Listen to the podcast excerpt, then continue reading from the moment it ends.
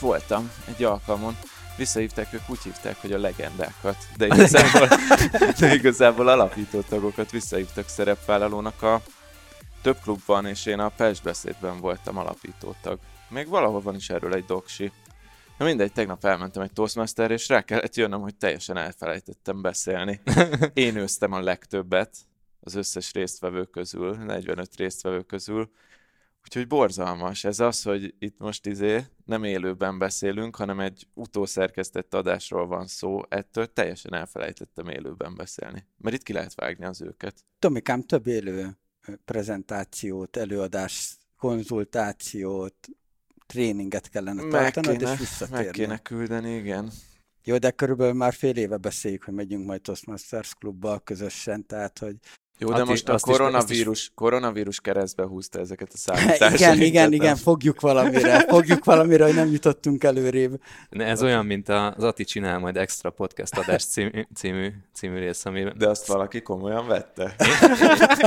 Én, kicsit komolyan vettem, miután tízszer elmondta, hogy fog egy startupokról szóló extra sorozatot csinálni. De sorozatban, igen, sorozatban igen, gondolkoztál, igen. nem az, hogy az elsőt megcsináld legalább. Abszolút, de de nem hiszitek el, de a háttérmunkálatok már folynak. Beszéltem a Ko- Kovács Petivel, mondtam, hogy ki mit szeretnék, tud-e benne segíteni, mondta, hogy persze. Egy-két alany már meg is van, hogy kik lesznek, csak a kivitelezéssel van némi probléma. Az, hogy nem érsz rá. Nekem volt egy tanárom általános iskolában, és amikor azt mondtam, hogy nem volt időm tanulni, akkor azt mondta, hogy ez nem igaz, mindig arra van időnk, amire akarjuk, hogy legyen időnk. Tehát ez, ez szerintem szar, szarduma. Um, nem érzem még a prioritását annyira, mert önmagában a BB-vel se tudok annyit foglalkozni, mint amennyit szeretnék, és hogyha még nyakamba veszek még egy, még egy podcastes vonalat, az hát nem biztos, hogy jól sülne el. Uh-huh. Úgyhogy kivárok, kivárok. Jó, jó. Én ezt most akkor kinyitom a fiókot, berakom ezt az ötletet, és rácsukom a fiókot.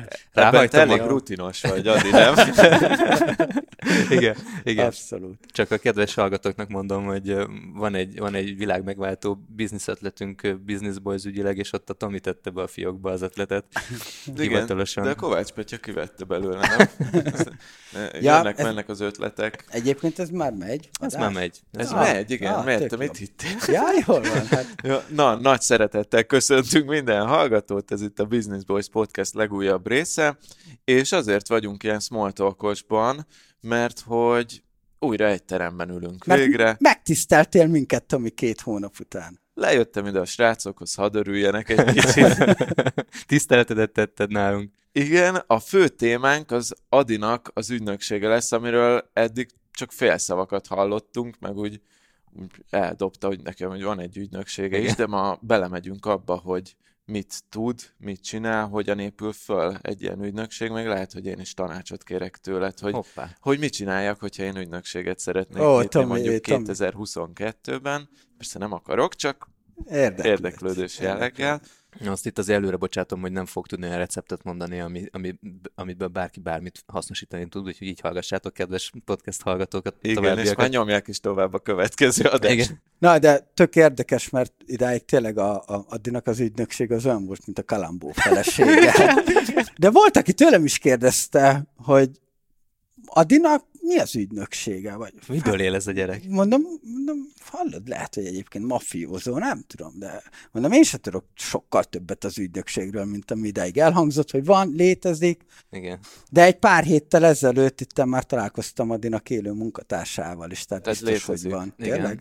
Lillát leítattuk egy kicsit. Aha, aha. Mert hogy a, ugye nem jöttél el múltkor, és az Ati engem borral várt születésnapom alkalmával. Igen, meg két boros pohárral és képzett becsomagolva elhozott két boros parrat az Ati hátizsákjában, nagyon, nagyon penge volt, meg, megtisztelve éreztem magam, úgyhogy a, itt a hub dolgozó másik kolléginát is megkínáltuk. Úgyhogy az ügynökség létezik. Szülinapod volt? Boldog szülinapot utólag is. Köszönöm szépen. Neked is lesz júniusban, nem? Nem. Akkor, akkor, akkor nem. Akkor Februárban nem. volt. Február, februári boldog születésnapot kívánok, szerintem akkor sem beszéltük ezt Na, meg. Igen, perzselő aktualitása van most. szóval ez lesz az egyik fő témánk. Viszont előtte akkor, ha már itt vagyunk, kivel, kivel mi a helyzet? Atikám, te késtél negyed órát ami a szokásos 10 percnél egy kicsivel több, úgyhogy meg kell kérdeznem, hogy mi van e mögött. Hát, Sok a meló, pörög, hát, hát újra, mondanám, újra hogy, hogy, hogy dugó van a városban, és, és parkolóhelyet alig lehet találni. Hát igen, igen, sok a munka. A mai nap kinyitjuk a teraszunkat. Hú, ide tapsoló hangot vágjunk be majd. és... Oh, Hát remélem a srácok addigra végeznek, mert tegnap már megcsináltunk mindent, már csak össze kell rakni. Ez egy két és fél méter szer 12 méteres terasz lesz, úgyhogy...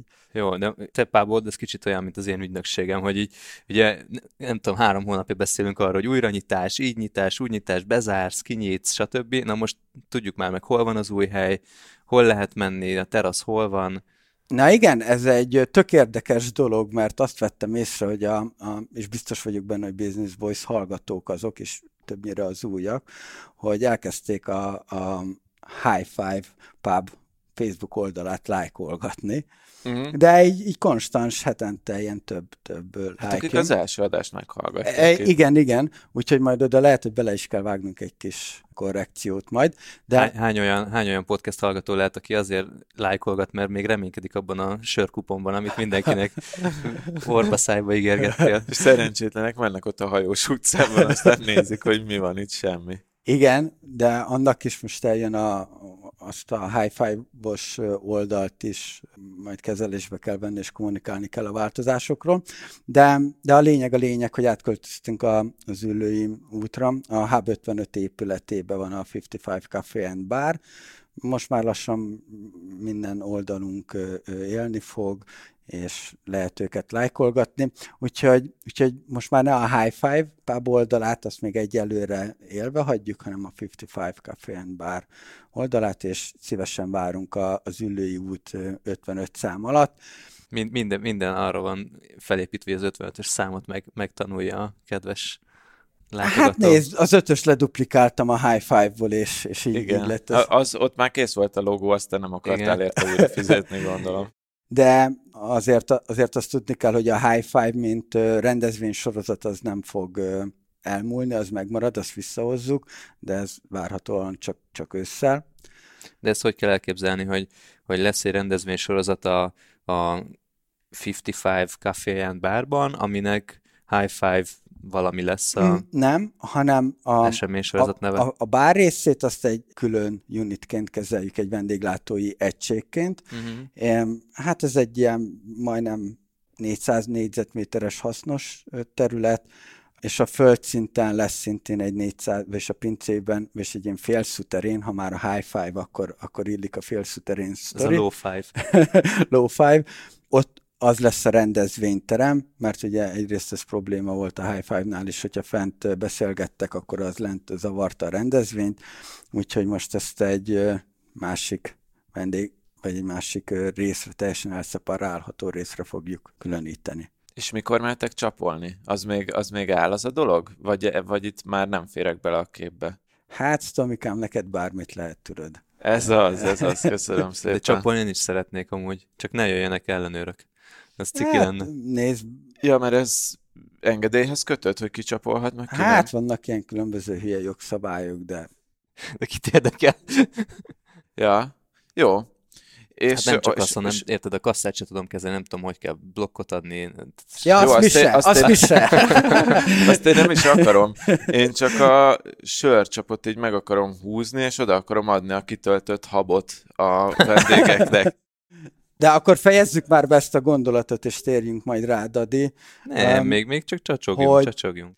Igen, ez a kinyitunk, bezárunk, stb. Ugye volt erről egy, egy adás, amikor elmeséltem, hogy belefutottunk egy, egy olyan üzletársba, akit, akit nem kellett volna, de ezt a, ezt a részét is megtapasztaltuk, és mire kinyitottunk volna, addigra pedig jött a koronavírus, koronavírusnál is ezért rezgett a liszt, hogy mi lesz, de a tulajdonosnak ezáltal is köszönjük a rugalmasságát és a segítőkészségét ebben az egész sztoriban, mert hát azért, azért változik most sok minden. Ugye ott alapvetően a rendezvényekre lett volna kihegyezve, mert mellettünk van egy, egy aula, ahol a tulajdonos kicsit más típusú, de rendezvényeket szervez, ahova mi kvázi beszállítók vagyunk ételben, italban, tehát a kellemes hasznossal ezt tudjuk kötni. Értelemszerűen ez egy kicsit átíródik ez a történet most így a, a koronavírus miatt, de megbeszéltük azt, hogy, hogy túléljük együtt, és akkor rugalmasan kezeljük egymás felé tett kötelezettségeket. Úgyhogy hát ez az év a túlélésre megy, de, de én nem gondolom azt, mert most, hogy bejelentették már ugye ezt a 200 fő alatti rendezvényt, és ugye ez sem egy pontos dolog, hogy esküvőt, meg egy-két dolgot lehet tartani, de ha rendezvényszervezők két-három hónapon belül nem tudnak elkezdeni dolgozni, akkor, akkor az a szegmens, az az iparág, az, az konvergálni fog a nullához, vagy nagyon nehezen fog utána visszaépülni. Úgyhogy mi ebben bízunk, van is érdeklődés, van is mozgolódás, már most, és aztán majd meg, majd meglátjuk, hogy mi lesz ebből. Aha mennyire van szarban most a, a, a pubos cég olyan értelemben, hogy így meddig bírjátok, vagy mekkora forgalom kell, vagy nem tudom, mondj, amit tudsz róla mondani, arra kíváncsi lennék. Alapvetően van egy cashflow-s táblázatom, minden rugalmas.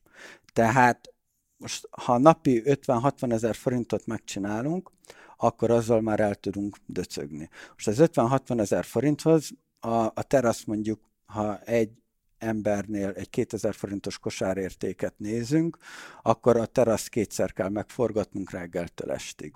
Egy 30 főt tudunk, 32 főt tudunk majd leültetni a teraszra. Most mai napon jelenleg 16 fővel indítunk, bár szerintem a Daniék lehet, hogy kipakolják az összeset, de ugye a másfél méteres távolságra figyelni kell, vigyázni kell. Azt megforgatjuk kétszer, akkor, akkor már alapvetően ott vagyunk, hogy Tudunk is fizetni bérleti díjat, de értelemszerűen nem az egészet. Pluszosak értelemszerűen nem leszünk, de a staff is tud kapni valamennyi fizetést, mert azért az sem titok, meg már elhangzott adásban, hogy azért a Daniék, ők, akik üzlettársaim, és hát tavaly óta nem kaptak fizetést. Tehát, hogy... Na, szép.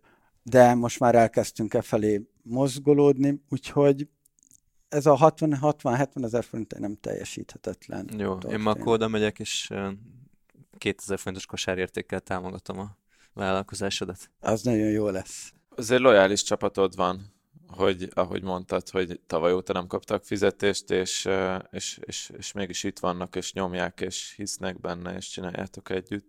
Hát persze, azért elmúlt évek alapján ki, jól kijövünk, és azért ez fontos szerintem, hogy jól ki tudjál jönni. Ha még alkalmazottról beszélünk, akkor is fontos, de egy alkalmazottat el tudsz küldeni, de egy üzlettársat nem tudsz elküldeni. És de te se, te se vettél ki pénzt ebből a bizniszből? Persze, hogy nem, mert én még csak dobálom befele a krediteket. Tulajdonosként, tulajdonosként ez tök más hozzáállás. Persze, de, de így van, így van, és voltunk szarba, most is szarba vagyunk, de látjuk már a, a, a fényt az alagút végén. Dolgozunk, és, és jó lesz, tehát most nagyon, nagyon optimisták vagyunk. Tehát a, még a, a koronavírus alatt is jöttek volna befele, meg érdeklődtek, hogy mikor nyitunk, és társai. Tehát, hogy... Erről eszembe is jut, hogy én sétálgattam ma a környékünkön, és azért azt láttam, hogy tízből kilenc hely még nem nyitott meg, pedig most, amikor felveszük ezt az adást, már öt napja meg lehetnének nyitva ezek a helyek. Szóval De ez van már... teraszuk? A, a teraszos helyekről Komolyan. beszélek. Tehát egy sétálgattam körbe, és néztem, ez is csukva, ez is csukva. Nyilván olyan helyek ezek, vagy nem nyilván, de olyan helyek voltak ezek, hogy mondjuk így arányaiban 80%-uk beltér, de mindegyiknek van terasza. Mm. Van, amelyik megnyitott, szóval azért vo- volt, ahol, ahol már ültek kint emberek, de többnyire úgy zárva volt még minden. Persze, mindenkit váratlanul ért. Pont mi szombat délutánban voltunk, mikor nem is tudom, valaki a, a kormány részéről bejelentette, hogy hétfőn nyithatnak a vendéglátó helyek, pont csináltuk a kis dolgainkat, és a, a mennyasszonyom felhívott, hogy szia szívem, örültök, hétfőn nyithattok. És mondom, úristen, mondom, micsoda, mondom, hétfőn nyithatunk. És leraktam, mondom, jó, akkor most le kell tennem, és akkor így egyből mondtam a Danéknak, hogy hétfőn nyithatunk, de még bútorokat vártunk, meg hát nem volt semmi elintézve, mert mindennek, mindennek van egy havidíja, és értelemszerűen nem rendelet be. Úgy arra számítottunk alapvetően, hogy majd egy héttel előtte szólnak, és akkor lesz egy, lesz egy, egy izgalmas hét, és egyből beszállítókat elkezdtük hívogatni, figyelj, hétfőre kellene pia, így, úgy. Mindezt vasárnap? Nem, ez még szombat délután. Aha. Szombat délután kezdődött, és Hát még vasárnap is. De egyébként felolvasok egy, egy, egy SMS-t, ezt szombaton 23 óra 18 perckor kaptam az egyik beszállítótól, mert előtte küldtem neki SMS, hogy szia, már nem vette fel a telefont, hogy szia, tudunk már rendelni sört hétfőre? És akkor így így mondta, hogy, hogy szia Attila, küld át a rendelést, megpróbálok intézkedni hétfőre, üdv Jani. És én még vasárnap így elkezdtünk SMS-ezgetni, hogy mi kellene, tudod, és akkor így mindenből egy, egy hordóval, csak hogy csapolcsörünk legyen már, minden. Hát hétfőre nem jött meg. De kedden megjött, de szerdán jöttek csak a korsók. Ah, Tehát, hogy... Izé, papírpohár, vagy izével műanyag pohárba lehetett volna asztani. És, és ugye akkor itt a teraszpara is van, hogy, hogy nincs egy álláspont ebben, csak ilyen mendemondák vannak, és a közteresektől most fél mindenki, mint a tűztől, hogy nekünk az engedélyünk már be volt adva, tehát mi azért alapvetően már erre készültünk, hogy terasszal nyithatunk majd csak először. De a fővárosi önkormányzat, mert az ülői út, az már a fővárosi önkormányzathoz tartozik, nem reagált az e-mailre, pedig Dani ugrált a fejükön, küldte, kérdezte, hogy lehetne előrébb gurítani, stb nem jött érdemű válasz, hétfőn reggel 8 óra akkor ott volt bent, vagy ment a fővárosi önkormányzathoz, a Biszti, Biszti boly az nem engedte be, mert mondta, hogy ők még nem kezdtek el dolgozni, mert hogy koronavírus, meg minden, most uh, erről eszemét, hogy kéne csinálni egy podcastet, ilyen security podcastet Beastie Boys néven. nem, De van olyan banda, nem Beastie Boys. Beastie ez Boys, le, igen, ez lenne ebben a poén. Ja, értem. Hát nem, csak tudod, így, így fonetikusan írva, hogy mindenki magyarul használja. És a lényeg a lényeg, hogy mond, Dani így mondta, hogy jó, akkor leadja személyesen is, mert ugye nem lehetett előtte személyesen leadni, kért egy aláírást, mindent, hogy, hogy rendben legyünk, és semmi válasz azóta se, nem jött senkitől semmi, nagy nehezen kaptunk egy telefonszámot, meg egy e-mail címet, telefon nem vették föl, e-mail címre megint nem reagálnak, akinek, akinél van az ügyünk állítólag. És hát most mi is úgy rakjuk ki a teraszt, hogy, hogy be van adva az engedélyünk, nagyon sok vendéglátós így csinálta, valaki be se adta, nem csak kirakta az, a, a, a teraszát. Tehát, hogy ha büntetnek, akkor, akkor az egy, az egy érdekes sztori lesz.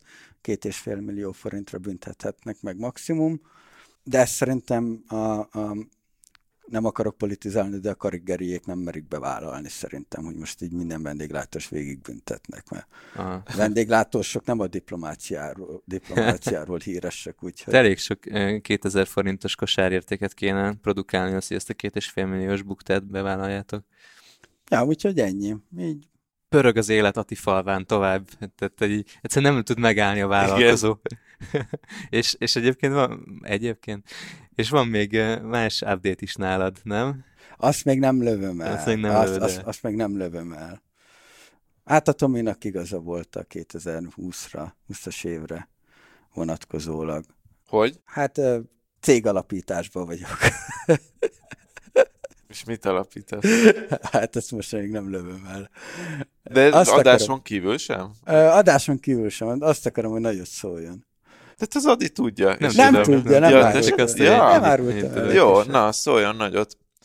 Jó van, na, akkor térjünk rá a napirendi pontunkra, de, de, nem? De várjál, várjál, Tomi. Ja, bocsánat, bocsánat. Hát ne arra, hogy egyrészt lassítsunk, mert szépen Jó, van, most örülünk, örülünk egymásnak, ja, hogy újra itt, itt vagyunk egy, egy szobában, és mesélt, mesélted azt, hogy, hogy Google falván is vannak problémák. Tényleg, igen. Ja, velem is történtek dolgok, és pont azután, az adás után, amik, amikor felvettük az én adásomat, és meséltem azt, hogy írogatom a cikkeket, lassan de nő a forgalom, meg van célozva az egymilliós havi forgalom, mint látogatószám a honlapon novemberre, és egyszer csak a Google kiadott május 5-én, azt hiszem, vagy május 4-én egy core update-et, egy frissítést az algoritmusukba, és az az én honlapomat, ez mind, mindig ilyen ahogy a Game of Thrones-ban mondják, hogy az istenek feldobnak egy érmét, és akkor neked vagy jól landol, vagy nem. Az én honlapomat az pont rosszul érintette, és egy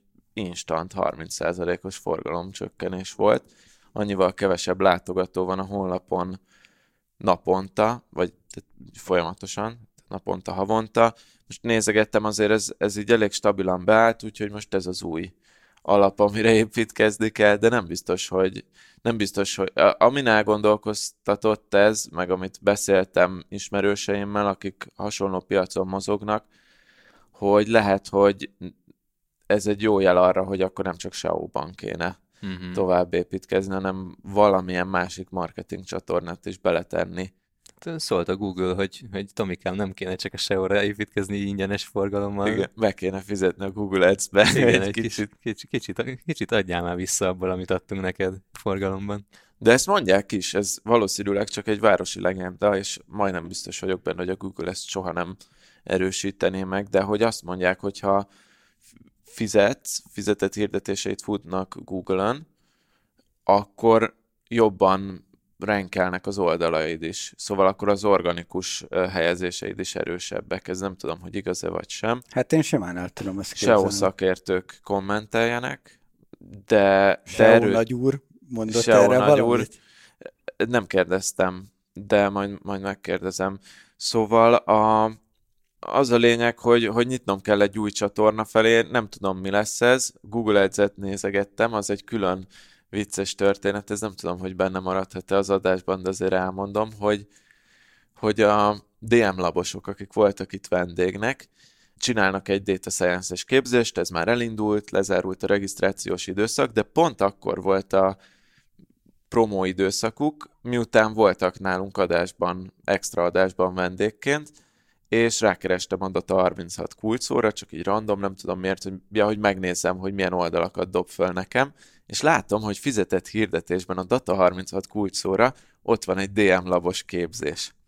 És mert ugye csinálhatsz ilyet, hogy másnak a brandjére ráhirdetsz, és akkor így fölmentem a Google Ads-re, még nem csináltam Google reklámot, és akkor gyorsan összekattintottam, hogy ráhirdettem a DM Lab kulcsszóra, egy, egy Data 36-os képzést, online képzést, és így leprint screeneltem nekik, és elküldtem, hogy, hogy akkor én is ráhirdettem, de ugye ez külön, tehát ez most így nem jön át, de ez csak azért volt poén, meg így viccesen küldtem, mert hogy jóban vagyunk, ismerjük egymást, szóval, hogy ez nem egy ilyen támadás volt részükről, meg főleg nem részemről visszatámadás, de utána Csaba rögtön fel is hívott telefonon, hogy, hogy ők ezt, e, hogy ezt nem tudták, direkt átnézték, és kiderült, hogy valamilyen broad match beállítás volt náluk a fiókban, ami kb. szerintem azt jelenti, hogy ha bármi, amiben benne van a data, akkor arra ők hirdetnek, Aha. és akkor valószínűleg így,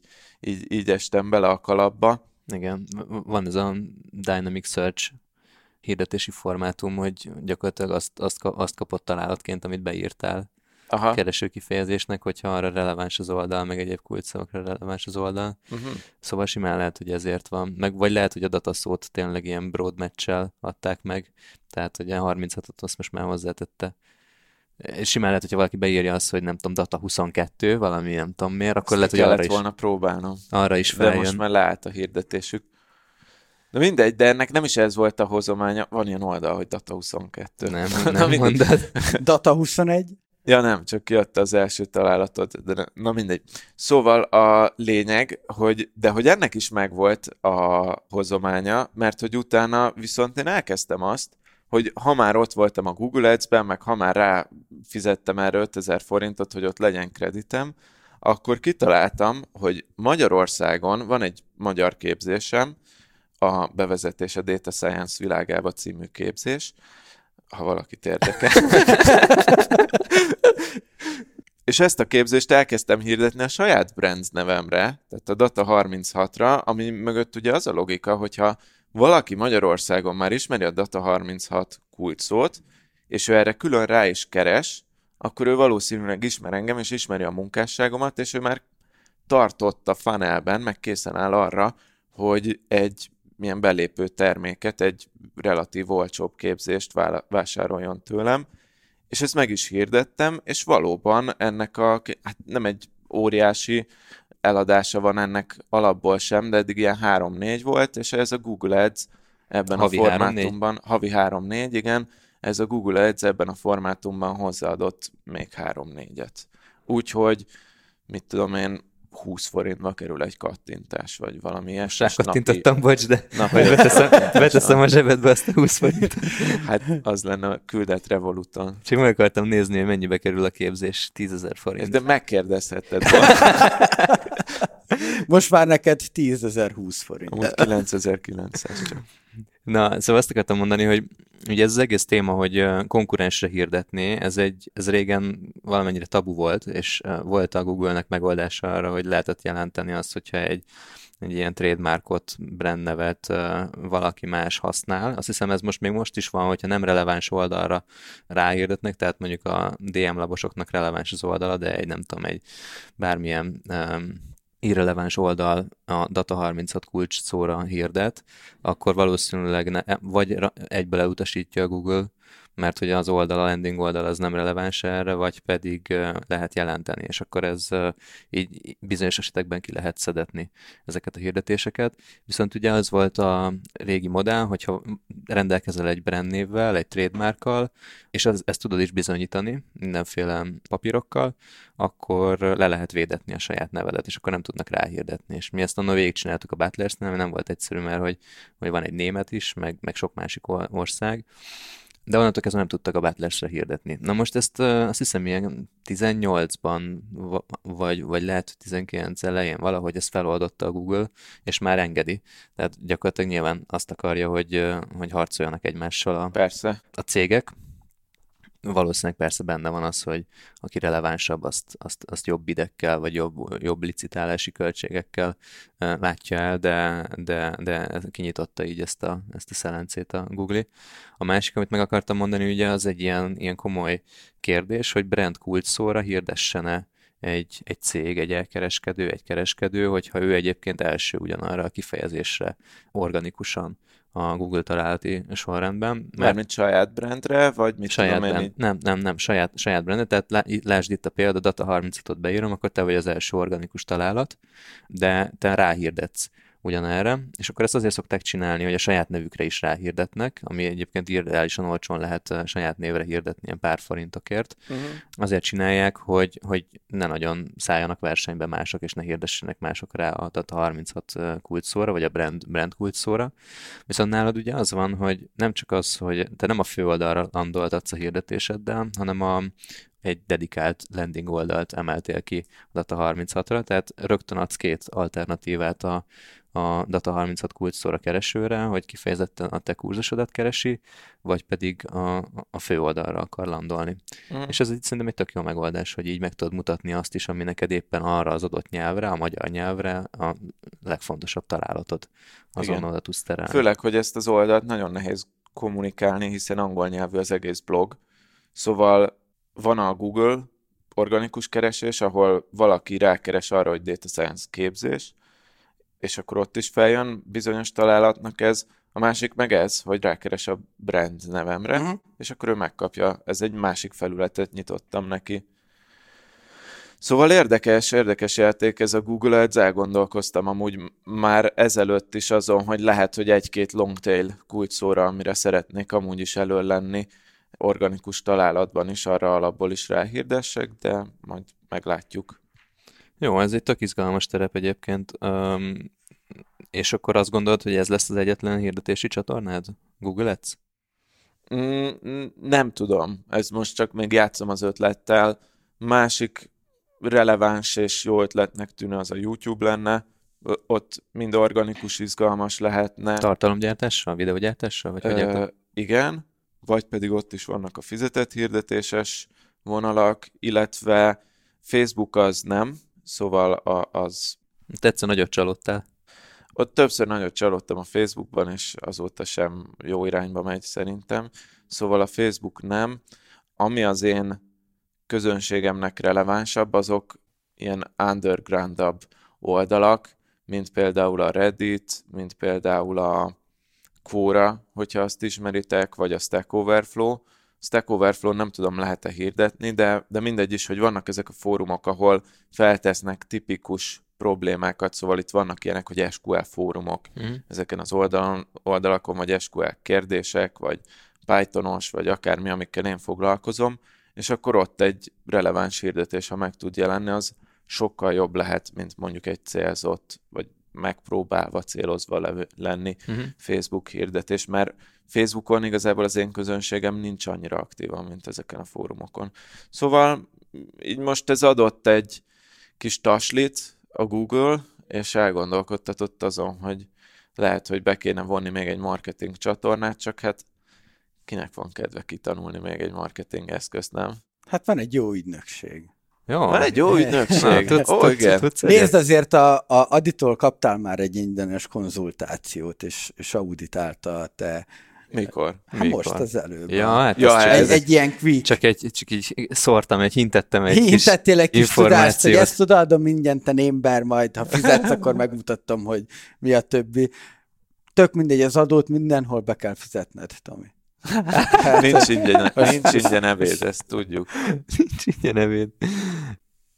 Amúgy a Facebooknak vannak egészen jó hirdetési megoldási, és hogyha egy-két réteggel mélyebb rás ásol, és egy jó stratégiával hirdetsz, ami nem feltétlenül azonnali direkt konverzióra hajt, akkor egész jó dolgokat lehet csinálni, és ez majd, majd most így nem mondom el, mert pénzbe kerülne, úgyhogy talált nyilván, ki. Nyilván. Járj utána. Csak hogy, hogy van, vannak mélyebb szintjei, amivel jól lehet játszani, meg remarketingben is nagyon jól tud lenni. Meg szerintem, hogyha már Google Ads, akkor, akkor simán lehetne szöveges display hirdetésekkel próbálkozni, mert azzal ki tudsz menni a Quora-ra, meg nem tudom, Redditre is akár, vagy más egyéb releváns oldalakra, és az is tud nagyon olcsó lenni. De a Tominak a célközönsége inkább rá egy adott problémára keres rá, mert akkor akar egy megoldást találni. Tehát, hogy legyen ez Python, vagy SQL, tök mindegy, van valami problémája, biztos, amiben szerintem. Google-ben rákeres, vagy pedig ezeken a fórumokon keres rá. Szerintem két ilyen hirdetési irány van. Az egyik az, amikor tényleg ez a long tail, amit mondtatok, amikor konkrét kifejezésre keres valaki, és arra keresi a megoldást. Meg a másik, amikor, amikor így full zero-ból indul, annyit írva, hogy data science, és a Tominak tök jó, hogyha a data science-re ő tudna egy, egy, egy releváns találat lenni, mert hogy ő az alapoktól tanítja azt. Uh-huh. De én azt hiszem, hogy, hogy egyről beszélünk, bár most, hogy így nézem, szóval az a lényeg, hogy a Redditnek van egy saját hirdetési felülete, ott nem uh, display, hird, vagy display az is, de hogy, hogy ő nem a Google Ads display hirdetéseket tesz be oda, hanem mm. egy sajátja van. Most a kórát megnéztem, mert én úgy hallottam, hogy neki is egy saját felülete van, de úgy látom, hogy a Google Ads-et is tol, meg van sajátja is. Szóval itt persze ez, ez sokfajta, sokfajta stratégia van. Most, most beütöttem azt, hogy Data Science magyar nyelven Google-be, uh-huh. és négy hirdető van rá, és mindegyik nemzetközi. Tehát nemzetközi kurzus van, vagy az IBM hirdet rá, vagy valami francia cég, és egyébként a Business Boys az első releváns Google, Google találat. De ezt inkognitó módban? Nem, nem, nem inkognitóban néztem, de azt mondom, hogy maga a data science kifejezésre is simán lehet, hogy magyar nyelvre rá, érdemes ráhirdetni, mert hogy külföldiek próbálkoznak, meg a Kürt Akadémia. Lehetséges, igen. Na, inkognitóban is mi vagyunk az elsők a data science kifejezésre. Mi? Nekem ne... Ja, de mondjuk, mondjuk nekem angol nyelvre van állítva, de ezt most átmegyek és megnézem nálad, mert... Komolyan a Business Boys. Igen, és akkor... Megvan az új marketing csatorna. Igen, mi az a Data Science? Egy az én kontentjeim közül. És kicsit lejjebb az, igen, az is én vagyok. Harmadik Kettő.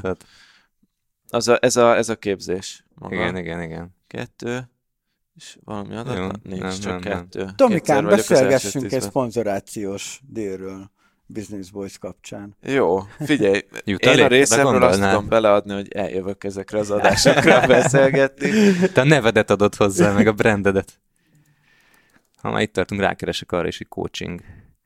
Hogy, hogy, hogy jövünk ki. Figyelj, amíg keresgélsz, addig szerintem lassan Lassan fél óra a lényegről. után, 36 perc felvétel után elkezdhetnénk beszélni a mai nap témájáról. Jó, amúgy az mennyire menő lenne, ha a coaching kulcs szóra be tudnánk jönni, és a második oldalon van a businessboys.hu, a landing oldala a coaching. Jó, akkor ne beszélgessünk a nap témájáról.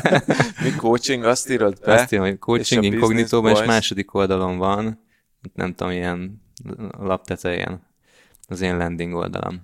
Igen? Úgyhogy, úgyhogy oda be fogunk jönni, jó? Jó. Kedves Business Boys hallgatók, légy szíves, kattingassátok ezt le, hogy a, az átkattintási ráta az jó magas legyen. Na, de Adikám, akkor Kalambó feleségéről beszéljünk már. Igen, lehet én, megint nem jelenik, mert csak, megint csak beszéltünk róla.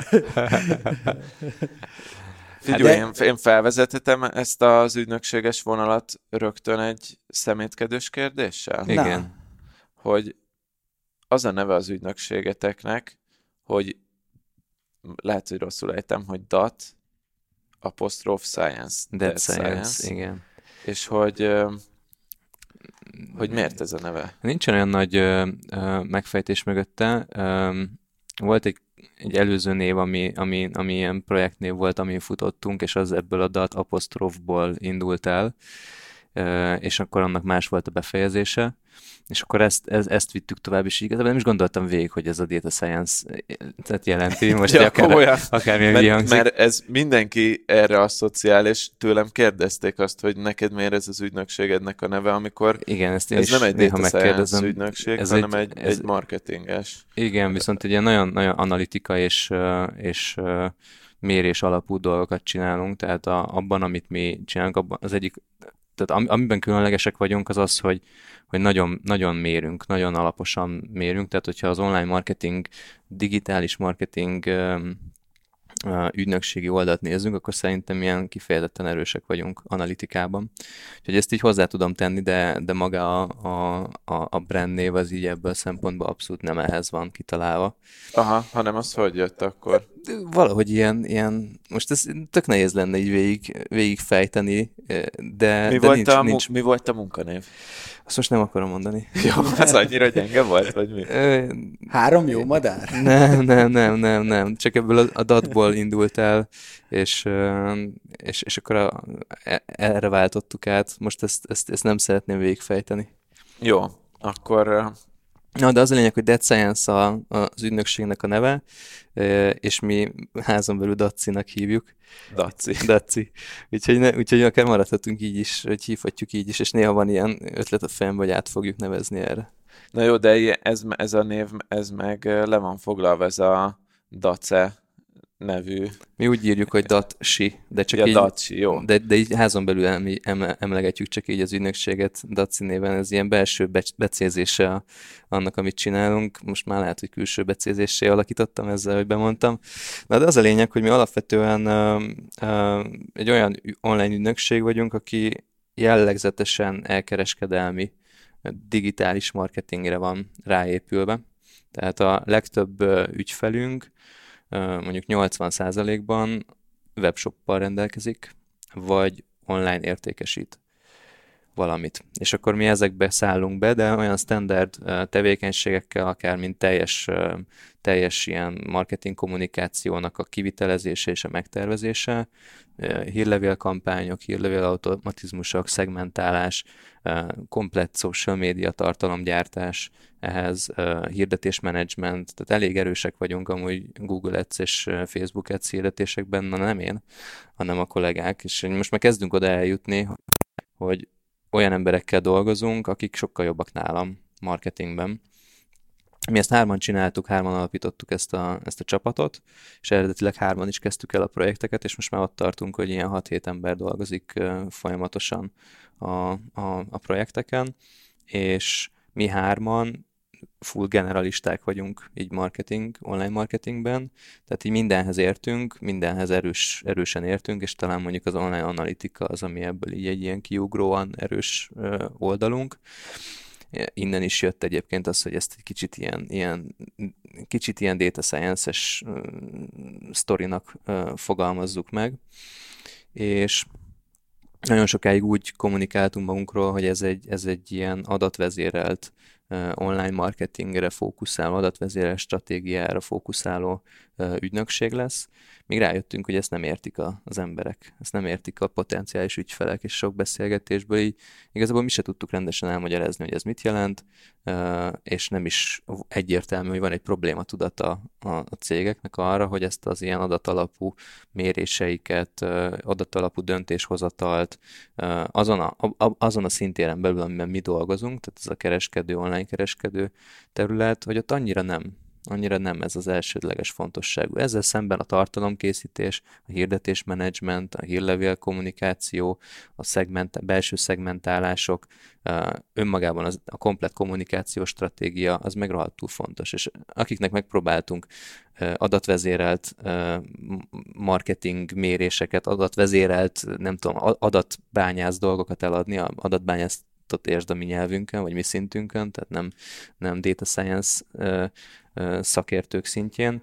Ott, ott ezt így nem értettük. Google Analytics. Aha, inkább, inkább, inkább Google Analytics, meg adatbázisok, tehát vásárló adatbázisoknak a szétszegmentálása, vásárlói ö, szokások ö, mérése, ö, ügyfélprofit számítás, olyan, olyan útvonalaknak a számítása adatokból, hogy hol csörnölnek le az ügyfelek, egy ügyfélre mennyi, milyen, milyen ügyfélszerzési költségek vannak. Tehát, hogy minden, ami a számokkal van, az nekünk így erősségünk volt, csak rá kellett jönnünk arra, hogy ez egy második üzenet. Ez már akkor fontos ez az üzenet, amikor már dolgozunk, de az elsődleges üzenet az maga a marketing kivitelezés és marketing gyártás, és akkor tudunk egyébként nagyon jók lenni hosszú távon egy ügyfélnél, hogyha van egy, egyébként ott belső nyitottság is arra, hogy a, az adatokat megértsék tehát a számokat lássák, és nem csak arról beszélgetünk, hogy hogy néz ki egy poszt, vagy jó-e a szövege, vagy hogy kiment az adott heti hírlevél, vagy nem tudom, megírtunk egy blogcikket,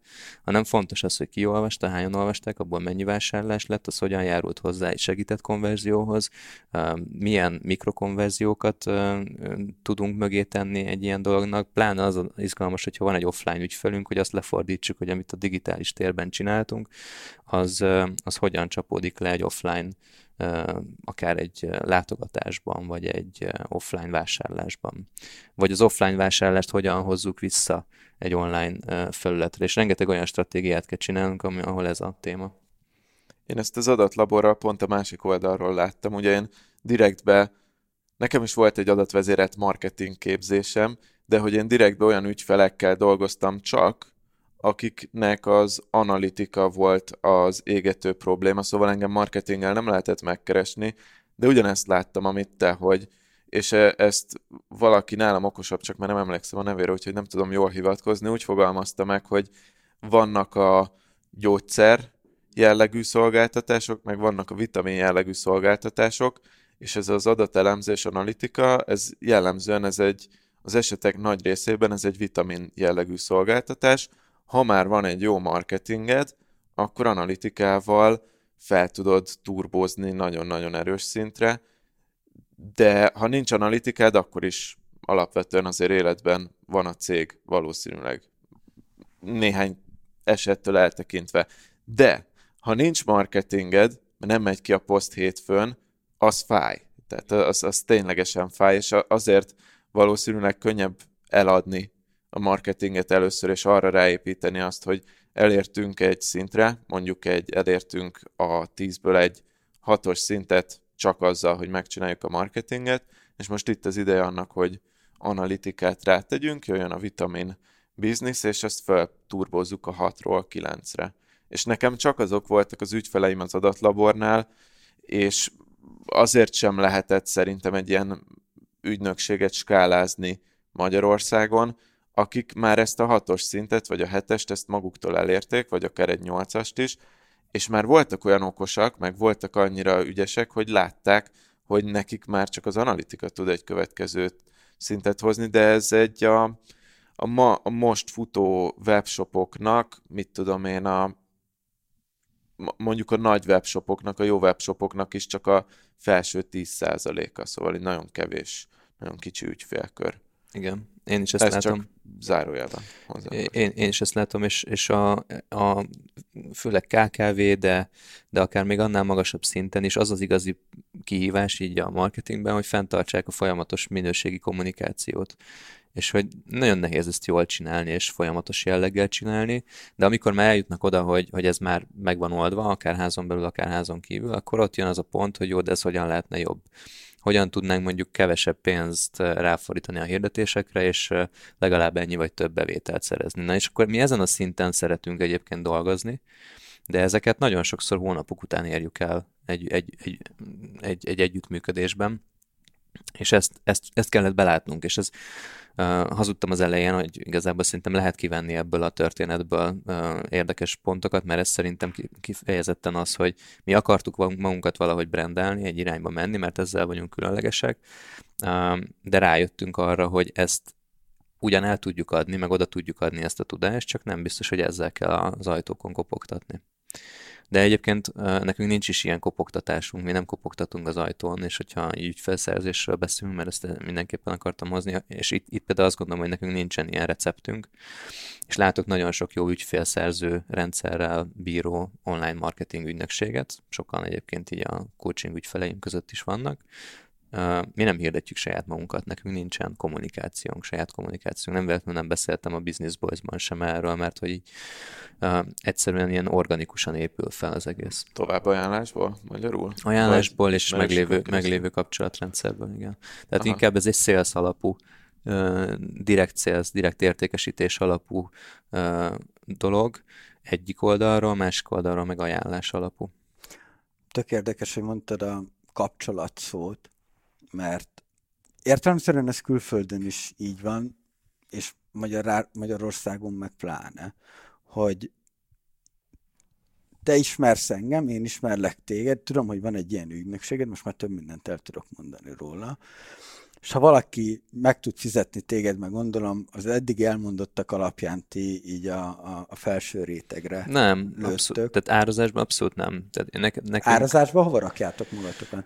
Hát attól függ, hogy, hogy mit csinálunk, de hogy, hogy ebben nem vagyunk ilyen, ilyen kifejezetten drágák, és én szeretem azokat a modelleket, amikor, amikor kb. annyiba kerülünk, mint egy jó marketinges a, a, a szervezeten belül.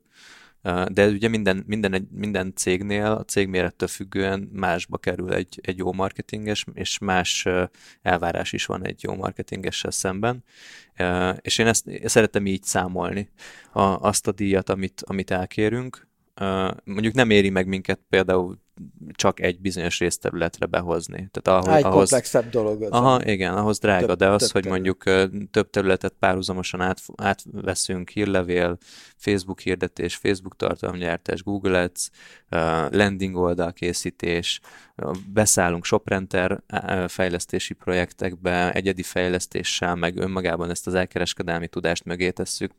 By the way, hozzáteszem, hogy mindenki azt hiszi, hogy olyan baromi egyszerűen inteni és ShopRenterbe báruházat, de már önmagában az, hogy az jól nézzen ki, már az, egy, az igényel tök sok munkát. Meg... Attól, attól, hogy angolul mondod az egyébként, tehát az meg egyébként marad. Azt a mindenit. Úristen. Halmozza a problémákat az Adi. Atya úristen. Hát Toastmasters-ben én megbuknék, de megnyugtatott én, hogy te is szar voltál tegnap. Én, én, én őztem a legtöbbet, ezt, ezt mondtam adásban is, vagy csak Szerintem mondtad. mondtad. Igen. Ö, szóval Szóval akkor most folytasd légy miről akartam beszélni, mert én már nem emlékszem. Nem figyeltem.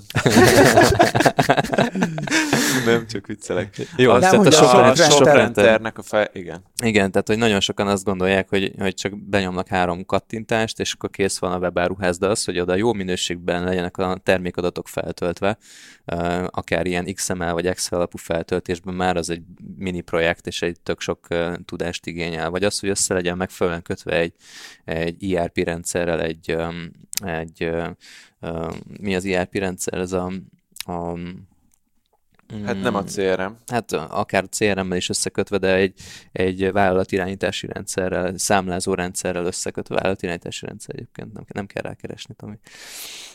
Vállalatirányítási rendszer. Így van.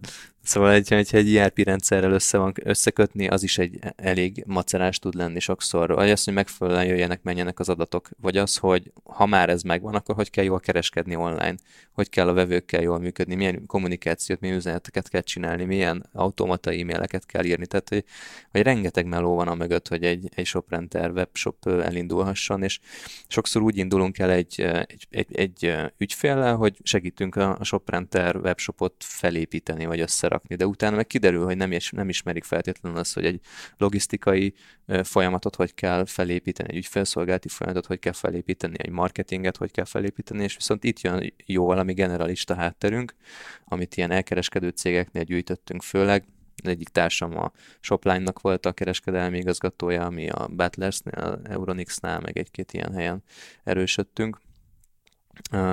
És ott, ott akkor már nagyon jól be tud kapcsolódni az, hogy majdnem minden ilyen elkereskedelmi területhez értünk a, az átlagnál jobban. Uh-huh. Uh, igen? Nem, mondta. Már más irányba akarom vinni majd, úgyhogy fejezd be a Jó. nyugodtan. Szóval, szóval egy az ügyfélszerzésnél ennyi. Ja, meg én valójában tehát azt látom, hogy, hogy most elértünk egy olyan szintre, ahol ez egy, ez egy, ez egy elég komoly kapacitásokat lekötő és komoly vállalkozás, ami most már az én időmből is nagyon sok, sokat viszel, és így tök büszke vagyok arra, hogy eljutottunk arra a pontra, hogy most azt mondjuk, hogy éppenséggel egy jó pár hónapig nem is fogunk tudni új ügyfelet vállalni, mert, mert, mert, mert most a teljes kapacitáson működik a csapat, és meg kell majd nézni, hogy akarunk-e még tovább bővülni. Mi a cél? Ezt tehát, hogy egy 10-15 fős ügynökség, csak hogy mondtad, azt nem akartok tovább bővülni. Én, én azt szeretném, hogy ez az ügynökség, ez egy, egyfelől legyen, tehát legyen egy nagyon erős marketing kivitelezői divíziója, azt szeretném, hogy ezen belül eljussunk oda, hogy sokkal több stratégiával és tanácsadással tudjunk benne foglalkozni, amit most is beleillesztünk ebbe, csak nem önálló szolgáltatásként, és szeretném azt, hogy eljusson oda egy-két éven belül ez az ügynökség, hogy az én ötleteimnek egy ilyen megvalósító rendszerévé alakuljon, ahol megvannak a kellő erőforrások hozzá, és a kellő tudás ahhoz, hogy hogyha én újból kinyitom a szelepet, ami most éppen be van dugva, mert tudatosan bedugtam. Kinyitod. Hát ez a fiók dolgot nem nyitjuk ki, mert hát onnan, onnan mindenféle őrültség esik ki, de hogyha egyszer tényleg, hogyha mégiscsak kinyitom, vagy a szelepet elhúzom, akkor viszont nagyon szeretném azt, hogy legyen egy olyan saját kivitelező csapat is az egész mögött, ami, ami meg tudja csinálni a projekteket.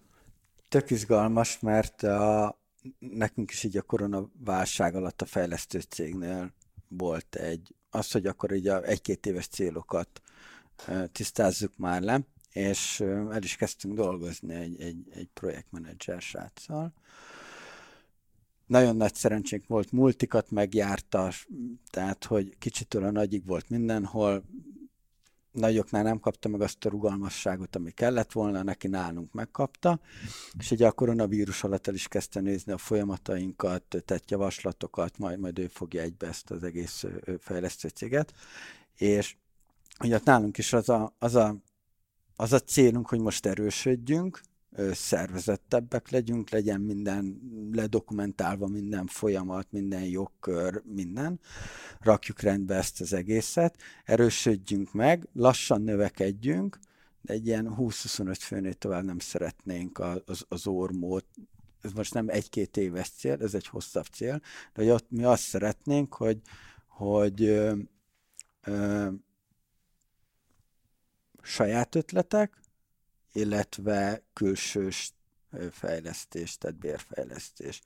És hogy, hogy a bérfejlesztés majd termeljen annyi profitot, hogy a, a saját ötleteinket el tudjuk kezdeni validálni, MVP-ket fejleszteni, kísérletezgetni, és hogy, hogy itt is az, hogy ami a saját fejünkbe vagy, vagy így beesnek projektek, mert most rengetegen megkerestek minket azzal, hogy tudnánk-e fejlesztésbe beszállni startupokba. Volt is egy... Ingyen.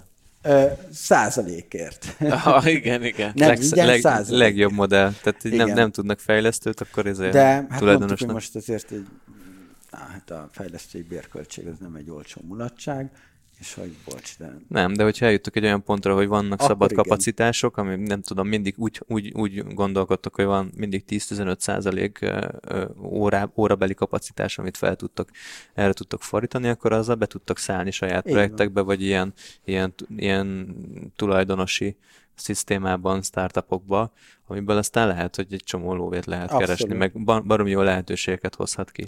Hát nem mi szeretnénk alapvetően így az okos otthonok fejlesztése fele is Hoppá, elmenni, hát. tehát hogy nem szeretnénk a natív alkalmazásoknál leragadni, illetve web, web fejlesztésnél, úgyhogy ez, a, ez az okos otthon sztori, ez ami úgy, úgy érdekes. Hát lassan úgy gondolsz az Ormora, mint egy ügynökség, egy fejlesztő ügynökség?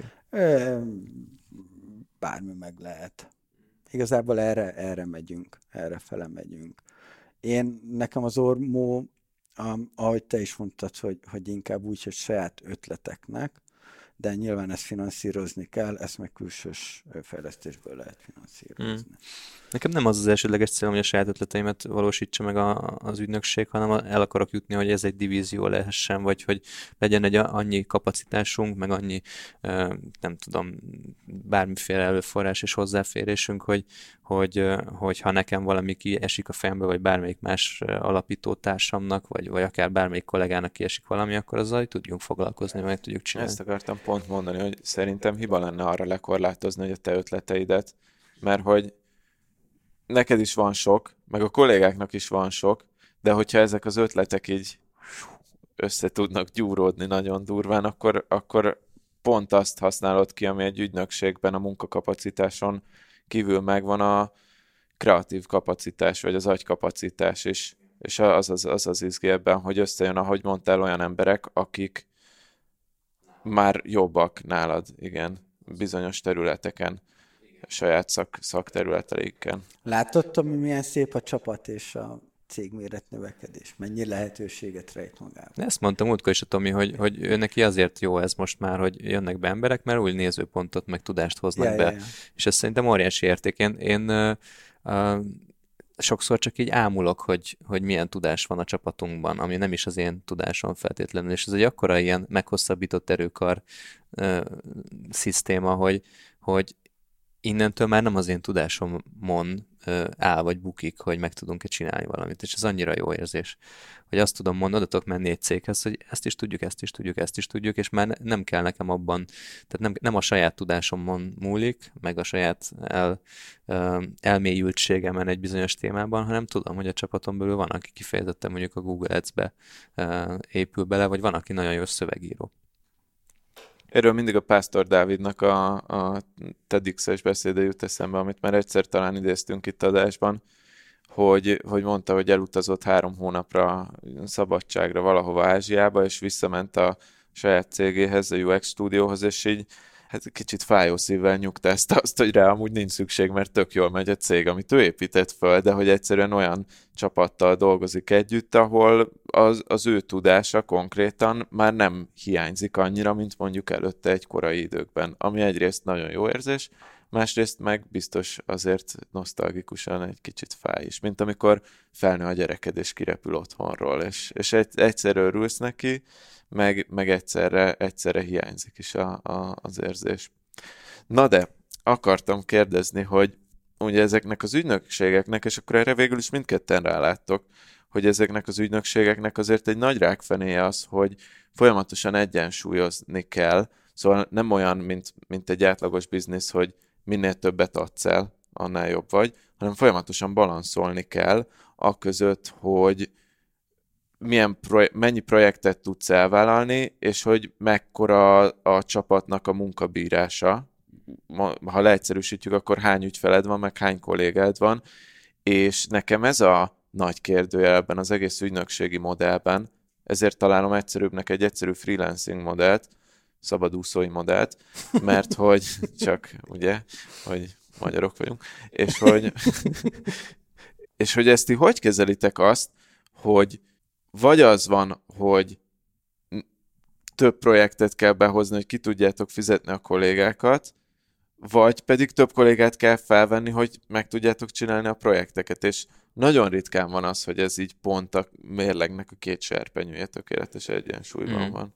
Én, én alig várom, hogy eljussunk arra a pontra, hogy több kolléga legyen a szervezetben, mint projekt, mert akkor jöhetne az a fázis, hogy én be tudom önteni a saját ötleteimet a szervezetbe, és hogy akkor, hogy, hogy, hogy legyen fölös kapacitás, ami persze ilyen luxusnak tűnik egy, egy, egy, egy ilyen helyzetben, de hogy akkor is ezt, ezt várom, ezt a pontot, mert mi mindig az ellenkező oldalon vagyunk egyelőre, hogy egyelőre több uh, megkeresés van, meg ügyfél van, mint, uh, mint kollega, tehát most éppen állít tehát falat húztunk, vagy most ilyen stop van. De jutottunk most arra a pontra, hogy, hogy, hogy tényleg most nem engedünk be új projektet, ameddig ki nem csorog valami. Oké, okay, de, az, de az se ideális helyzet. Nem, nem, nem. Szóval viszont ott szerintem... is előjöhet az, hogy bejön valami SOS egy már meglévő ügyfélnél, és akkor hirtelen 110%-ra van terhelve. Ez állandóan, ez egy állandó kihívás, és szerintem, szerintem nagyon sokáig még ezzel fogunk dolgozni, hogy, hogy mind, folyamatosan fejlesztenünk kell a, a rendszereinket, a belső rendszereinket, és eddig mondjuk hárman voltunk az elején, és nem voltunk rászorulva arra, hogy rendszereink legyenek, hogy átlátható feladatmenedzsment legyen, hogy átlátható time tracking legyen, a időmérés legyen a, a, a, a projektekben, de amikor már egy csomó emberrel együtt dolgozunk, akik, akiknek a hatékonyságát, meg, a, meg az erőforrásait kell menedzselnünk, akkor onnantól kezdve ez egy állandó ilyen húz meg, erezd meg dolog, úgyhogy szinte hónapról hónapra kell újra tervezni azt, hogy kinek milyen feladatköre van, mert, mert ahogy valaki egy, mondjuk egy szeniorabb kollega érik be és erősödik meg a szerepköre, úgy kell levennünk róla azokat a kisebb feladatokat, amiket ugyan még szívesen megcsinál, de ez elviszi az időt attól, hogy a, a magasabb minőségű munkát csinálja meg. Úgyhogy ez egy állandó ilyen, ilyen libikókázás, de nekem egyelőre tetszik, mert ezen lehet le, letesztelni azt, hogy mennyire tudunk ilyen dinamikusan, meg rugalmasan gondolkodni és fejlődni. És tényleg most jutunk el oda, hogy kezd túllépni ez azon, hogy mi, mi hárman alapítók mit tudunk, meg mennyi, mennyi időnk van. Oda, hogy hogy inkább a csapaton fog múlni ez. Ez az egyik dolog, amit erre akartam mondani, a másik arra, amit te felhoztál, hogy szerintem um, ügynökségeknek is el kell oda jutni, hogy képesek legyenek saját terméket, vagy saját, uh, uh, igen, saját terméket gyártani. De miért? Az miért, miért szükséges? Nem feltétlenül szükséges, csak hogy csinálni egy olyan bevételi lábat, ami nem attól függ, akár egy B2C modellt felépíteni, ami nem attól függ feltétlenül, hogy éppen mennyi erőforrásunk van.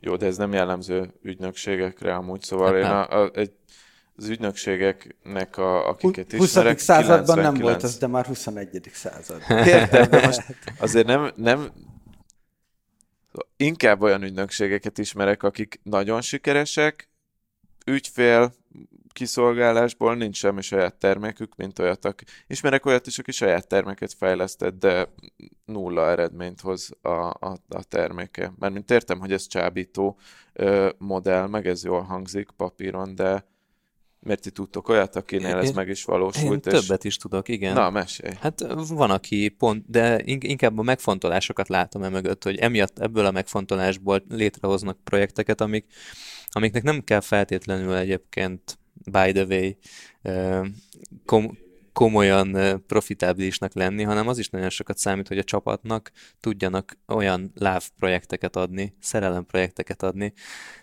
amik, amik, amiken jó dolgozni, és sajátjukének érezhetik. És én ezt, is, ezt az oldalát, ezt az érzelmi oldalát is nézem ennek, meg hát egyébként miért ne lehetne egy webshopot elindítani, például egy saját webshopot, saját dropshipping modellben. E- ezt értem, hogy mi a logika, csak hogy tudtok-e olyat, ahol ez meg is valósul. Én látok ilyen, ilyen ügynökségeket, ahol semmi, tehát nem kirívóak ezek a dolgok, de valamilyen terméket létrehoznak, vagy egy saját eseménysorozatot létrehoznak, ami már bevételtermelő. Um, vagy mondjuk elindítanak egy podcastet, aminek van önálló szponzorációs lába, ilyesmikre gondolok. Jó. Mm. Uh, mire vagytok még kíváncsiak így Figyú, én, én, én, én, engem ez egy kicsit elbátortalanított, ez a, mert végig az van a fejemben, hogy mi lenne, ha én akarnék egy ügynökséget csinálni ezek, erre, erre a még azt nem tudom, hogy milyen vonalra, az biztos, hogy, hogy adatos, de hogy melyik részére, de hogy ezt, hogy havonta újra kell tervezni, hogy, hogy meglegyen ez a balansz, ez nekem, nekem, nekem ez, ez, ez rengeteg melónak tűnik, szóval e, ez, ez, ez olyan, amiben azért pakolni kell aktívan az energiát. Nagyon sok ilyen organizációs dolog van, Aha. tehát belső szervezés, és hogy, hogy így mérjük mi az időnket, és látom azt, hogy, hogy nagyon sok idő azzal megy el, hogy, hogy, hogy belül a feladatokat újraértelmezzük, meg, megértetjük, tehát hogy eljön egy ügyféltől egy feladat, és mire abból mi egy, egy akciótervet tudunk kovácsolni, hogy azt, azt mindenki értse, az nagyon sok beszélgetésből indul el, vagy az, hogy, a, hogy ugye van, nem tudom, dolgozunk együtt, most kb. 10 ügyfelünk van. Ők ilyen, ilyen közepes és nagy ügyfelek, uh, alapvetően. Tehát mi nem az ilyen sűrű, kis apró ügyfelekre megyünk, nagyon sok olyan ügyfelet, vagy olyan ügynökséget ismerek, akik ilyen nem tudom, belállnak abba, hogy van 10-15 PPC management ügyfelük, vagy 20 vagy 30, és akkor ilyen tényleg nagyon pici pénzeket elkérnek, és a végén ott állnak mondjuk 40-50 ügyféllel, amit én nem tudnék felfogni. Fel, mondjuk egy új, tehát egy ilyen 5-6 fős ügynökség, 50 Nem, ott már nagyobb, már mondjuk ilyen 10 fős ügynökség, de hogy, hogy simán, simán menedzselnek 50 ügyfelet vagy 70-et. Tehát ez, ez ilyen, ilyen irreális, és akkor általában megpróbálják standardizálni a folyamatokat, ami, ami egyébként nem rossz irány, hogy, hogy csak hirdetésmenedzsment, mondjuk csak Facebook oldalmenedzsment, csak nem tudom, hírlevélküldés, és akkor nem mennek bele az ilyen nagyon komplex dolgokba, vagy mondjuk csak blogot írnak. És akkor ebből szépen azért össze lehet hozni 40-50 ügyfelet egy, egy rendszerbe, de, de mi nem ebbe az irányba indultunk el, valószínűleg ilyen közepes és nagyobb cégekkel fogunk együtt dolgozni hosszabb távon. Na és hogy hogy most mi ugye tíz ügyféllel dolgozunk együtt, tíz céggel, és mire minden ügyfélnek megértjük a gondolkodás módját, azt nekünk így le kell hozni, és a csapatszintre átadni, és amit valaki megfogalmaz egy ügyvezető, hogy ő neki mi az elvárása, azt nekem le kell fordítani arra, hogy ez hány Facebook posztot jelent, meg milyen hirdetési stratégiát jelent, meg mennyi büdzsét lehet elkölteni erre, meg ki az, akivel lehet bátrabban költeni büdzséből ki az, akivel mondjuk nagyon megtérülés alapon kell gondolkozni, kinek mi a célja, és ezeket így nagyon, nagyon komolyan ö, ö, így ö, közvetíteni kell szervezeten belül, Um, illetve hát el kell osztani az erőforrásokat, és állandóan ez megy, hogy, hogy az erőforrásokat tologatjuk, ami nem azért van, mert hogy nincs elég erőforrásunk, hanem azért, hogy a legoptimálisabb legyen, és mindenki azzal foglalkozza, amiben a legjobb, és, és plusz egyébként határidőre megcsináljuk azt, amit várnak tőlünk hogy lehet beárazni egy ilyen projektet okosan. Szóval, hogy, mert itt is egy balanszolást látok, hogy vagy elvállalod úgy, hogy per projekt alapon, hogy azt mondod, hogy ez X-be kerül, végén kapod az eredményt, vagy el lehet vállalni óra alapon, és azt mondod, hogy te ebbe 100 órát fogsz belerakni, és elvállalod, elvállalod ennyi per óra alapon, Biztos vannak más, más modellek, de hogy, hogy melyik a jobb egy ügynökségnél? Abszolút. Szerinted? Nálunk a második felé megy minden, tehát bizonyos projekteken, vagy bizonyos tevékenységeken belül adunk egy, egy maximum leívható óra keretet, és ezeket mérjük is, és trekkeljük, és követjük, és riportáljuk azokat a ráfolytott órákat, de mi abban aktívan részt veszünk, hogyha kiderül, hogy nem tudom, Facebook hirdetés menedzsmentben meg, megállapodtunk havi 10 órában, és mi annál mondjuk sokkal többet dolgozunk rajta, akkor azt valahonnan máshonnan vegyük el, vagy hogyha kevesebbet kéne dolgozni rajta, akkor még mi mondjuk azt, hogy itt mondjuk valószínűleg van egy felszabaduló órakeret, amit át lehetne tenni egy másik tevékenységbe, akár egy olyanba, amire már leszerződtünk, vagy egy olyanra, amire még, még csak az igény mutatkozik de ez nekünk is sokat segít, mert, mert így nem úszunk el azzal, hogy mennyi, mennyi munkát vállalunk be. Ezzel szemben, hogyha mondjuk projekt alapon áraznánk, annak, annak nagyon nehéz látni a végét. Igen, mert akkor utólag minél több mindent bele akar kérni az ügyfél, nem? De, de ugyanakkor abban meg ott van, hogy mi van, hogyha megcsináltok egy projektet, amire mondjuk 100 órát gondoltatok, megcsináltok 50 óra alatt, mert nagyon hatékonyak vagytok, tehát ti érdemetetek, hogy megcsináltátok, és akkor végül is az órabéretek kétszeres volt, mint számol. Igen, csak szerintem a nem jó a projekt alapú vállalkozósdi, mert állandóan ügyfelszerzéssel kell bajlódni, akkor állandó projektszerzési üzemmódban kell lenni, akinek ez jól esik, meg szívesen dolgozik így, az, annak, az, az csinálja.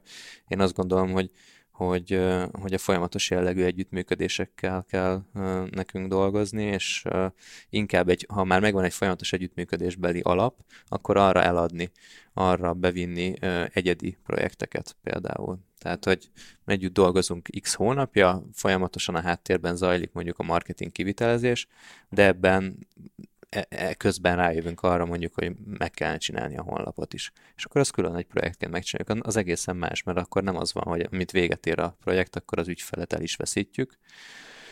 És kicsit vakvágány, vagy más, más irány, de hogy én azt látom, hogy nagyon sokan kezdővállalkozóként, egyéni vállalkozóként is erre a projekt alapú vállalkozósdira mennek rá, és elég az idejük azzal, hogy végzik a projektben a munkát, és nem tudnak ügyfélszerzésre időt szánni és ezért van ez a, a, a, az egyéni vállalkozósdiról ez, ez a nagyon nagy ilyen, tehát az a kialakult kép, hogy ez baromi stresszes. mert hogy állandó ügyfélszerző üzemmódba kéne lenni, holott mellette meg projekteket kell vinni. És ezt aki egy-két emberes kis együttállások, vagy egy emberes ügy, ö, egyéni vállalkozások ebbe így bele tudnak nagyon hamar savanyodni, én azt látom. Uh-huh. Hát amúgy így visszagondolva az adaట్లాbornál nálunk ez volt, szóval ott nem volt ö, állandó ügyfél olyan formában, hogy mondjuk aláírtuk, hogy következő egy évben per hó ennyiért dolgozunk, hanem ott mindig projektre írtunk alá. Valószínűleg az én ö, kezdőségem is, sőt, nagyrészt az én kezdőségem benne volt ebben. Lehet, hogy az is, hogy maga a projektek, amiket csináltunk, inkább egyszerű jellegűek voltak, de ott azt mondtam is, hogy az végső soron amúgy úgy összességében nem működött, vagy elért egy plafont, ahova, amivel addig el lehetett jutni. És most, hogy ezt így mondtad, lehet, hogy ez volt az oka. Lehet, hogy valószínűleg ez volt az oka. Annak, hogy megálltatok. Uh, igen, a,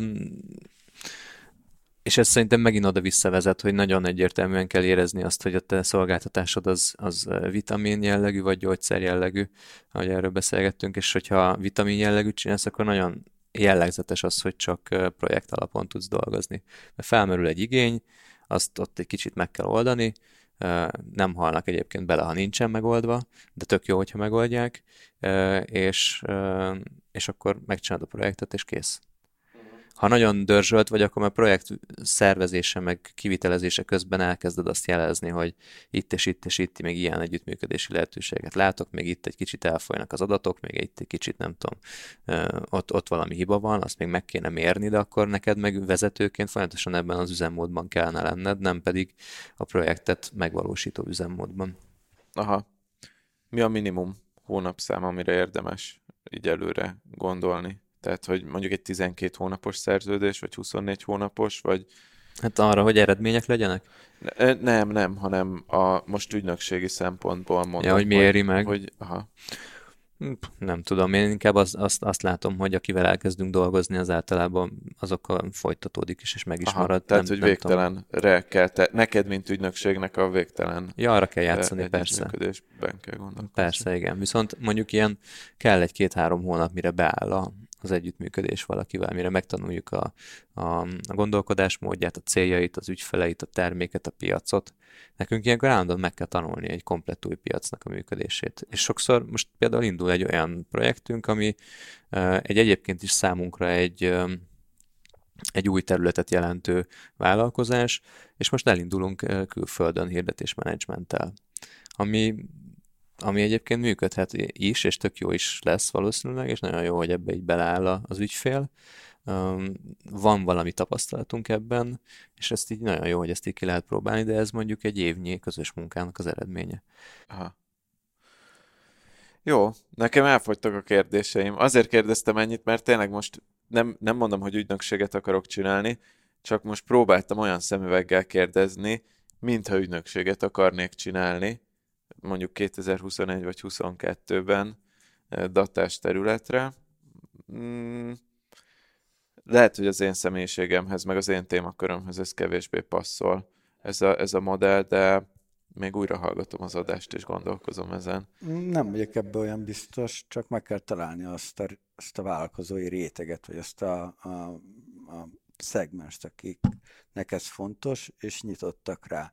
Mert az, hogy amit a, Adi is pedzegetett, hogy ők az adat oldaláról közelítik meg a dolgot, de nem biztos, hogy van erre befogadó.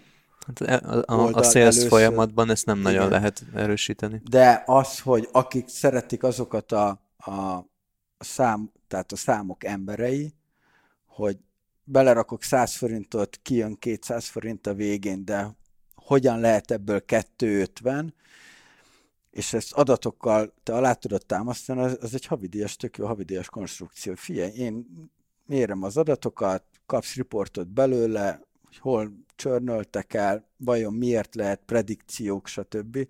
Tehát és szerintem azért ez egy, ez egy érdekes dolog.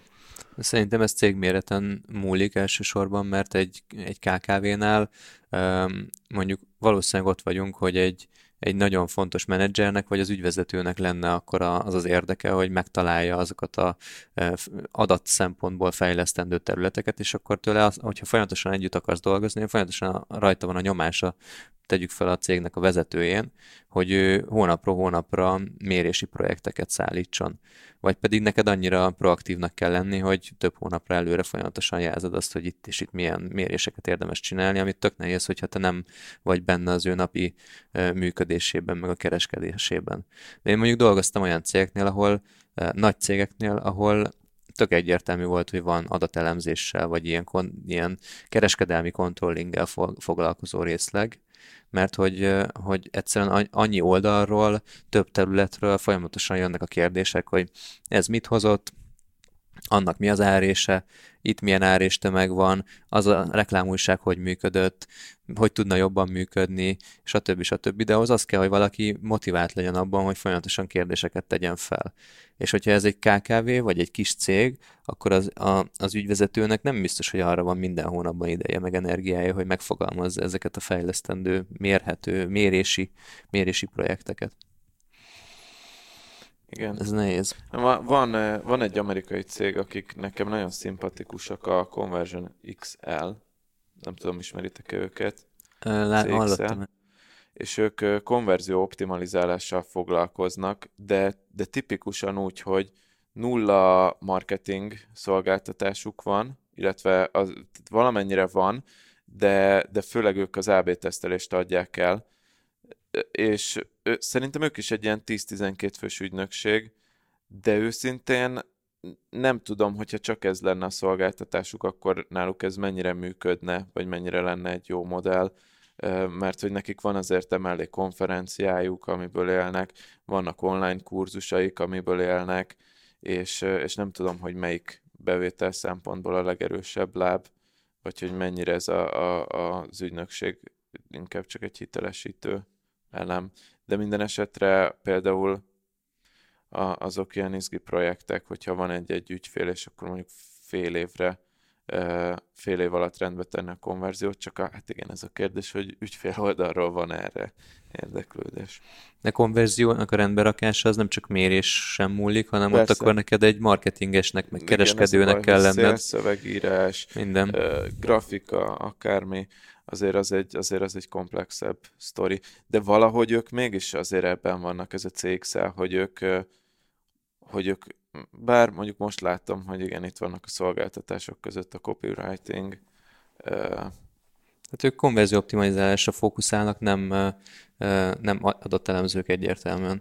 Nem, nem. Igen, de a fő, tehát a, amit az ő nevükkel összekötnek, az az AB tesztelés elsősorban, úgy, bár lehet, hogy az csak a felszín, és akkor valójában az van, hogy náluk ez a belépő rész, és akkor ők meg pont fordítva az AB tesztelést, mint szexi dolgot eladják, és utána pedig jön állandó szolgáltatásba a részükről a copywriting, a mit tudom én, ilyen user research, amit mondjuk uh, folyamatosan lehet csinálni, meg ilyesmi dolgok. Igen, Na de, minden, de, de ez, ez azt kell, tehát szerintem Magyarországon egy konverzió optimalizálással tevékenykedő céget el lehet adni, ügynökséget működtetni, és, és együtt, folyamatos együttműködésekkel uh, feltölteni. Tehát ez tud, tud ügynökségi modellben működni szerintem, az, hogy, hogy, hogy mérjük az adatokat, és előállítjuk őket, akkor nem, hogyha ha nem egyértelmű annak a, az igénye, házon belül, vagy nem tudják, hogy hol kell felhasználni, vagy nem értik azt, hogy, hogy mit kérdezhetnek tőled. Tehát, hogy az a, az a cél, hogy nem tudom, egy 1%-os konverziós rátával bíró webshopot ti felvisztek egy-ötre akkor ott a, mondjuk abban állapodtok meg, vagy ez, ez a célja az egésznek, de utána nektek kell bizonyos jogköröket kapni ügynökségként, hogy hozzáférjetek a honlaphoz, kereskedelmi döntéseket készítsetek elő. Tehát ott ez, ez egy sokkal komplexebb dolog, mint amit te szeretnél szerintem csinálni. Uh-huh, uh-huh. Az biztos, igen. Mondjuk hozzáteszem, hogy én nem Magyarországban gondolkoznék, hogyha ez lenne, hanem inkább ilyen európai nagyságrendben, mert azért azt látom, hogy e, hogy Amerikában ez tök jól le van fedve, van 8-10 ügynökség, akik így Amerikát lefedik, Európában ezek lokálisan vannak, meg egy-egy ügynökség, mondjuk a, a, az északi részen van egy ügynökség, aki az egész északi részt kiszolgálja. Németországban van egy ügynökség, Angliában van két-három ügynökség, de nincs olyan nagy európai ügynökség, akik mondjuk így minden területről látnak, és esetleg itt a régiós dolgokra rálátnának, hanem mindenki csak egy a saját területére rá, rá, lát rá. De lehet, hogy ez az egész hülyeség, úgyhogy azért itt nem is gondolkozom ezen komolyan, csak... Szerintem a konverzió optimalizálás az, az, egy, az egy nagyon szexi dolog, és abból, abból még sokkal többet lehet kihozni, mert tök egyszerű az ígéret az egésznek a végén. Azt minden cégvezető ki tudja számolni, hogyha 1% a konverziója, akkor mennyit keres, és hogyha 2% akkor mennyit keres. Ugyan... Amúgy ez tökéletes headline lenne, amit mondtál, hogy egy százalék, nyíl, másfél százalék. Igen, a headline. igen, igen, igen. Esetleg mellétetjük, hogy konverzió. Igen, tehát ez, ez, ez, egy nagyon egyszerű dolog, és én azt látom, hogy a, a cégvezetők Magyarországon ebből értenek, és e, ez, ez az, ami, ami számít nekik. Az egyik oldal, hogy mennyit költenek, a másik, hogy milyen konverzió van. Nyilván még vannak egyéb szempontok is, de hogy, hogy ezt értik nagyon, és hogy, hogyha te hozod erre a megoldást, akkor mert tök hogy milyen eszközt csinálsz, tehát AB tesztelhetsz, meg fókuszcsoportozhatsz, meg um, nem tudom, mindenféle kliktérképet, meg stb. heatmapet lehet használni, de a végén az fog számítani, hogy lett a magasabb konverziós rátád. Az meg egy, szerintem tök egyértelmű üzenet jó irány tud lenni. Úgyhogy majd kooperálhatunk. Én, én, én, én, én látom azt, hogy ebben, ebben még akár még van nekünk is kedvünk dolgozni. Hát lehet, hogy a ti, ti területetek lesz, mert nagyon melósnak tűnik itt minden, amit, amit, amit elmondtál. Jó, na. na kicsit izé, tisztább lett, hogy mit csinálunk. Abszolút. Igen, teljesen. Jó, jó nem akartam elriasztani a leendő ügyfeleket azzal, hogy nyakig vagyunk melóval, jöjjenek, mert egyébként még podcastet is tudunk gyártani, az egy tök más divízió, tudunk webshop indításban részt venni, az is egy más erőforrásokat igénylő terület, szóval inkább most csak a... listára fel lehet iratkozni, igen, igen, igen, igen. korábban jön valaki, annál hamarabb kerül sorra. Igen, igen, de lehet plusz pénzt fizetni, és akkor előre vesszük. Jó, jó, jó, jó, jó. Ilyen, ilyenről már hallottam. Vannak ilyen modellek, igen. igen. Na, hát tök izgalmas volt ez a másfél órás beszélgetés körülbelül. Kis csacsogás volt, kis, igen. Kis, kis csacsogás. A Kalambó felesége előkerült, és most már, hogyha megkérdeznek engem, akkor, akkor tudom azt mondani, hogy hallgassátok meg ezt az adást, és itt van az Adinak az ügynöksége. Na, tök jó. Na, de hát zárjuk akkor az adást, és és térjünk nyugovóra, menjen mindenki a, a dolgára. dolgára. Menjetek dolgozni. De addig is, kedves hallgató, hát hogyha még nem csatlakoztál a Facebook csoportunkhoz, akkor tedd ezt meg, illetve már ne a High Five pávos oldalt lájkot. Kis olyan promó baszki. Hát nem, nem bírta ki, nem bírta ki. Hanem most már a, a, a 55 Cafe and Barnak az oldalát kövessétek, illetve ezen kívül, hogyha Business Boys-ról beszélgettünk, akkor kövessetek Instagramon minket, van boyzos kuponkódunk. businessboys.hu per voice. Így van, köszönöm Adrián a segítséget.